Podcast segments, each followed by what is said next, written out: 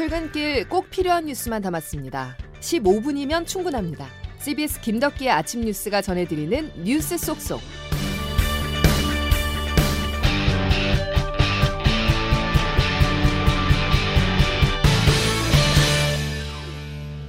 여러분 안녕하십니까? 12월 23일 김덕기 아침 뉴스입니다. 마치 냉동실에 들어와 있는 느낌입니다. 북극의 찬 공기가 한반도를 본격 점령하며 어제도 추웠지만 오늘은 기온이 더 떨어져 있는데요. 올 겨울 들어 가장 춥다고 보시면 되겠습니다. 먼저 한파의 강도가 강력해진 이유는 무엇인지 윤진아 기자가 보도합니다. 올겨울 들어 가장 추운 아침입니다. 서울은 영하 15도, 철원은 영하 19도까지 아침 기온이 곤두박질 쳤습니다. 서울의 경우 체감 온도는 무려 영하 22도까지 떨어졌습니다. 아 지금 뭐 몸이 으실으실할 정도로 많이 춥죠. 아 내복도 있고 뭐 전부 단단하게 준비했다고 했는데도 굉장히 춥네요. 주말까지 충청과 호남, 제주에는 최고 50cm의 폭설이 더 쏟아질 것으로 보입니다. 북극 한파가 바다를 건너오면서 대기와 해수면의 큰 온도 차이로 폭발적으로 발달한 눈구름이 줄지어 한반도를 향하고 있기 때문입니다.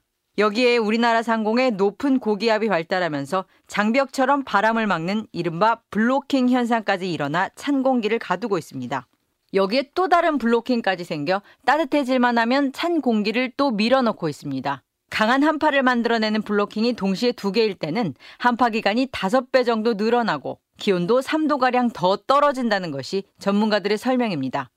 매서운 한파와 폭설은 새해 초까지 이어질 것으로 보입니다. CBS 뉴스 윤진아입니다. 추위와 함께 오늘은 폭설도 절정에 달할 전망입니다. 그동안 많은 눈이 내린 호남에 30cm 이상 더 내린다는 소식인데요. 대설특보가 내려진 전북 연결해 보겠습니다. 김대한 기자 전해주시죠. 네, 전북 지역은 예보대로 밤사이 많은 눈이 내렸습니다. 인도에도 눈이 두툼하게 쌓였고 도로도 얼어붙은 상황이라 통행하는 차량들 조심스럽게 움직이고 있습니다. 광주 전남 대부분 지역에는 대설주의보가 내려져 도내 곳곳에 많은 눈이 쏟아졌습니다. 오전 5시 기준 전북 임실에 52.3, 순창 50, 정읍에 29.6cm의 눈이 쌓였습니다. 폭설로 인한 눈길 사고도 곳곳에서 발생했습니다. 어젯밤 10시 45분쯤 임실군 순천 완주 고속도로 임실 나들목 인근에서 눈길의 속도를 제어하지 못해 25톤 탱크로리가 눈길에 미끄러져 전도되는 사고가 발생했으며 사고 이후 탱크로리에 실려있던 화학 물질로 인해 차량에 불이 나기도 했습니다.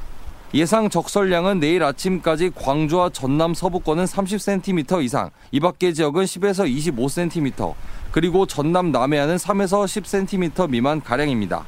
전북 지역은 10에서 25cm, 많은 곳은 30cm 넘는 눈이 올 것으로 예상됩니다. CBS 뉴스 김대한입니다. 어, 의견 차이가 좁혀지지 않아서 어, 많이 힘들었습니다만은 어, 그나마 이렇게 합의로 통과되게 돼서 참으로 다행스럽게 생각합니다. 여야 입장 차이가 어, 시행령 예산 관련해서 있었습니다만은 어, 더 이상 어, 우리가 국민들께 그 눈을 비춰서는 안 된다는 생각과 함께 서로 대승적으로 어, 타협을 보게 되었습니다. 제1야당 대표 소환 사상 유례없는 폭거입니다. 소환 통보도 무례하기 짝이 없습니다. 거대에서 방패막이 뒤에 잠시 몸을 숨겨둘 수는 있어도 진실은 드러나기 마련입니다.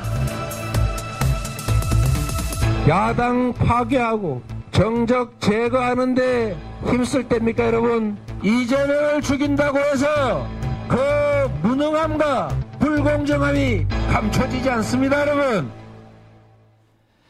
여당은 종합부동산세 완화를, 야당은 지역화폐 예산을 각각 지켜내며 양보 없던 내년도 예산안에 전격 합의했습니다. 하지만 정치권의 분위기를 종합해보면 딱 거기까지인 것 같습니다. 민주당 이재명 대표를 겨냥한 검찰 수사를 비롯해 굵직한 이슈들이 많아 언제든 충돌할 가능성이 다분합니다. 조태임 기자가 보도합니다. 여야가 예산안 처리에 극적으로 합의했지만 한숨을 돌린 것뿐이지 국정조사부터 각종 쟁점 법안 처리 등 산 넘어 산입니다.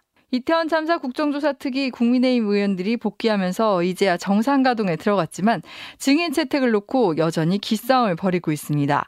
더불어민주당은 부적절한 발언이나 최근 무단 횡단 등 논란을 산 한덕수 국무총리를, 국민의힘은 닥터카 탑승 논란을 산 민주당 신현영 의원으로 맞서고 있습니다. 예산안 처리 합의 당일 전해진 이재명 대표에 대한 검찰의 소환 통보도 전국 급냉의 촉매제입니다. 민주당 박성준 의원입니다. 윤석열 검찰은 대한민국의 모든 자치단체장을 범죄자로 만들 생각입니까? 여기에 더해 감사원이 문재인 정부의 소득 주도 성장과 관련한 통계를 조작했다고 보고 감사에 착수한 점도 여야 대치를 가파르게 하고 있습니다. 국민의힘이 통계 조작은 국정 사기극이라고 공세를 퍼붓는 상황. 문재인 전 대통령은 통계 조작과 관련해 국민께 사과해야 합니다. 이외에도 오는 28일 예정된 본회의에서 처리될 것으로 보이는 민주당 노웅래 의원에 대한 체포동의안 표결 등 연말 여야의 극한 대치는 계속 이어질 것으로 보입니다. CBS 뉴스 조태임입니다.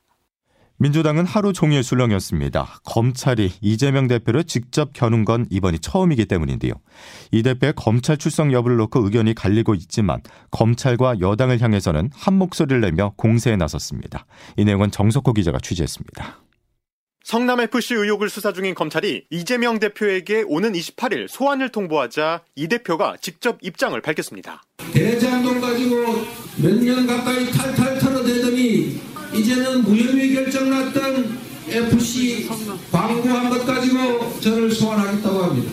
이재명이 그렇게 무섭습니까? 민주당도 당 차원에서 연이어 기자회견을 열며 검찰이 야당 탄압을 하고 있다고 강하게 반발했습니다. 그러나 이 대표가 검찰에 직접 출석해야 하는지를 두고서는 내부에서 의견이 분분합니다. 우선 검찰과 협의하에 서면 조사로 끝내는 게 가장 부담이 적지만 불발될 경우 이 대표가 직접 출석해야 한다는 의견이 상당합니다. 게다가 소환 조사에 응하지 않을 경우 구속영장이 청구될 수 있어 위험이 크다는 우려도 제기됩니다. 반면 이미 경찰 단계에서 무혐의 결론 난 사건을 두고 굳이 포토라인에서 정치적 부담을 질 필요가 없다는 강경론도 만만치 않습니다. 앞서 이 대표는 대선 과정에서 불거진 공직선거법 위반 혐의 수사 때도 소환에 불응한 전례가 있습니다. CBS 뉴스 정석구입니다. 국민의힘으로 가보겠습니다. 윤석열 정부가 언론과 각을 세운 데 이어서 여당도 가세한 모습입니다. 국민의힘이 패널 구성 시 공정성 준수 요건의 건이라는 제목의 공문을 정진석 비대위원장 명의로 모든 방송사에 보냈는데요. 대통령 비아냥거리고 집권 여당 욕하는 사람이 어떻게 보수를 자처할 수 있겠습니까? 제가 보기엔 보수 참칭 패널입니다. 무늬만 보수인 패널이 아닌 여당 쪽 입장을 대변하는 사람을 출연시켜야 한다는 요구인데요. 이에 대해서 민주당은 집권 여당의 언론관이 수준 이하라고 맹 비난하면서 노골적인 언론 자유 탄압이라고 지적했습니다.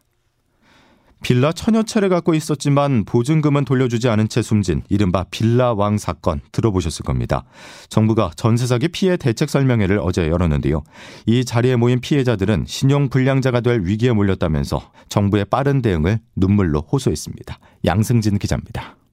부동산 호황기에 전세값이 급등하자 시세 정보가 없는 빌라와 다세대 주택을 매입하고 시세보다 높은 가격에 전세를 놓은 뒤 차액을 나누어 갖는 전세 사기가 급증했습니다.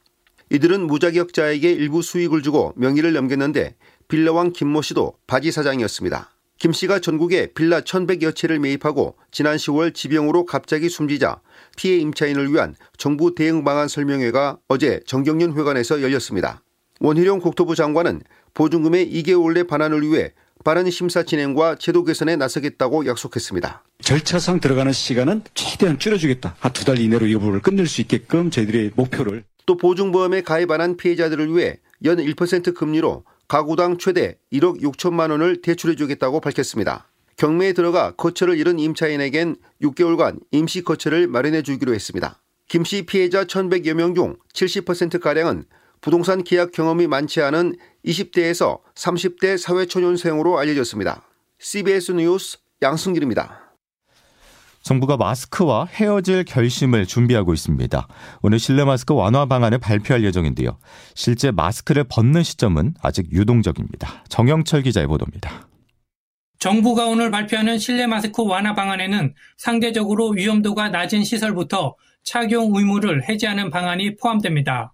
이에 따라 식당, 극장 등에서 먼저 마스크를 벗고 대중교통, 요양시설, 병원 등은 추후 상황에 따라 해제가 가능할 전망입니다. 하지만 오늘 발표에서는 초미의 관심사인 해제 시점에 대해선 확정하지 않을 것으로 보입니다. 복지부 관계자는 CBS와의 전화 통화에서 어떤 지표를 근거로 실내 마스크 의무를 권고로 조정할지 그 기준을 설명할 예정이라고 밝혔습니다. 지금 상황에서 실내 마스크 해제 논의를 하는 것 자체가 성급하다는 의견도 나옵니다. 국내에서 아직 겨울철 유행이 한창일 뿐더러 우리와 가까운 중국에서도 코로나19의 급속한 확산으로 새로운 변이가 나올 수 있다는 우려가 커지고 있습니다. CBS 뉴스 정영철입니다. 크리스마스가 다가왔습니다. 가족끼리 파티 준비하고 계신 분들 많을 텐데요. 파티에 빠질 수 없는 게 케이크인데 요즘 이 케이크의 가격을 보면 입이 다물어지지가 않습니다. 그래도 20만 원이 넘는 호텔 케이크는 없어서 못 판다고 합니다. 조혜령 기자가 취재했습니다. 서울의 한 백화점 식품 매장.